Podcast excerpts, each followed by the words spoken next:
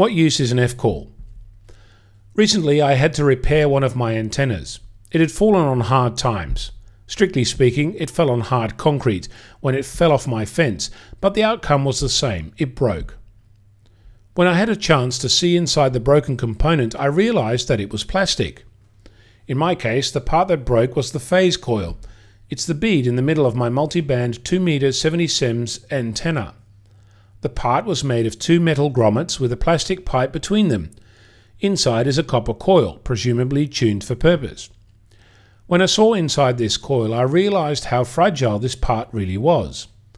Until then, I'd had no idea that the part was made of plastic, let alone that it might break so easily. I've said before, I've set up my kit at least every week since I purchased it, so at least 50 times or so. It's not sitting on a desk, bolted in place, set up just so.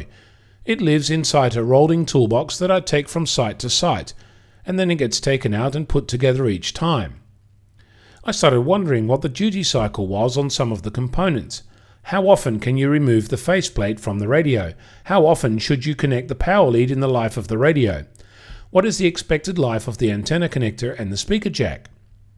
Until my antenna broke, none of these things had occurred to me. I just looked at my trusty little rig as an indestructible piece of kit. Now, don't get me wrong, connectors are not falling off, knobs are not loose, and threads are not wearing out. That's not the point I'm making. What I'm attempting to point out is that you might use your equipment for many purposes in many different environments, or you might use it in one place for the rest of its life. One day, you're going to introduce your kit with something on the wrong side of its operating envelope. When that happens, be prepared to learn something. I'm Onno, Victor Kilo 6, Foxtrot Lima Alpha Bravo.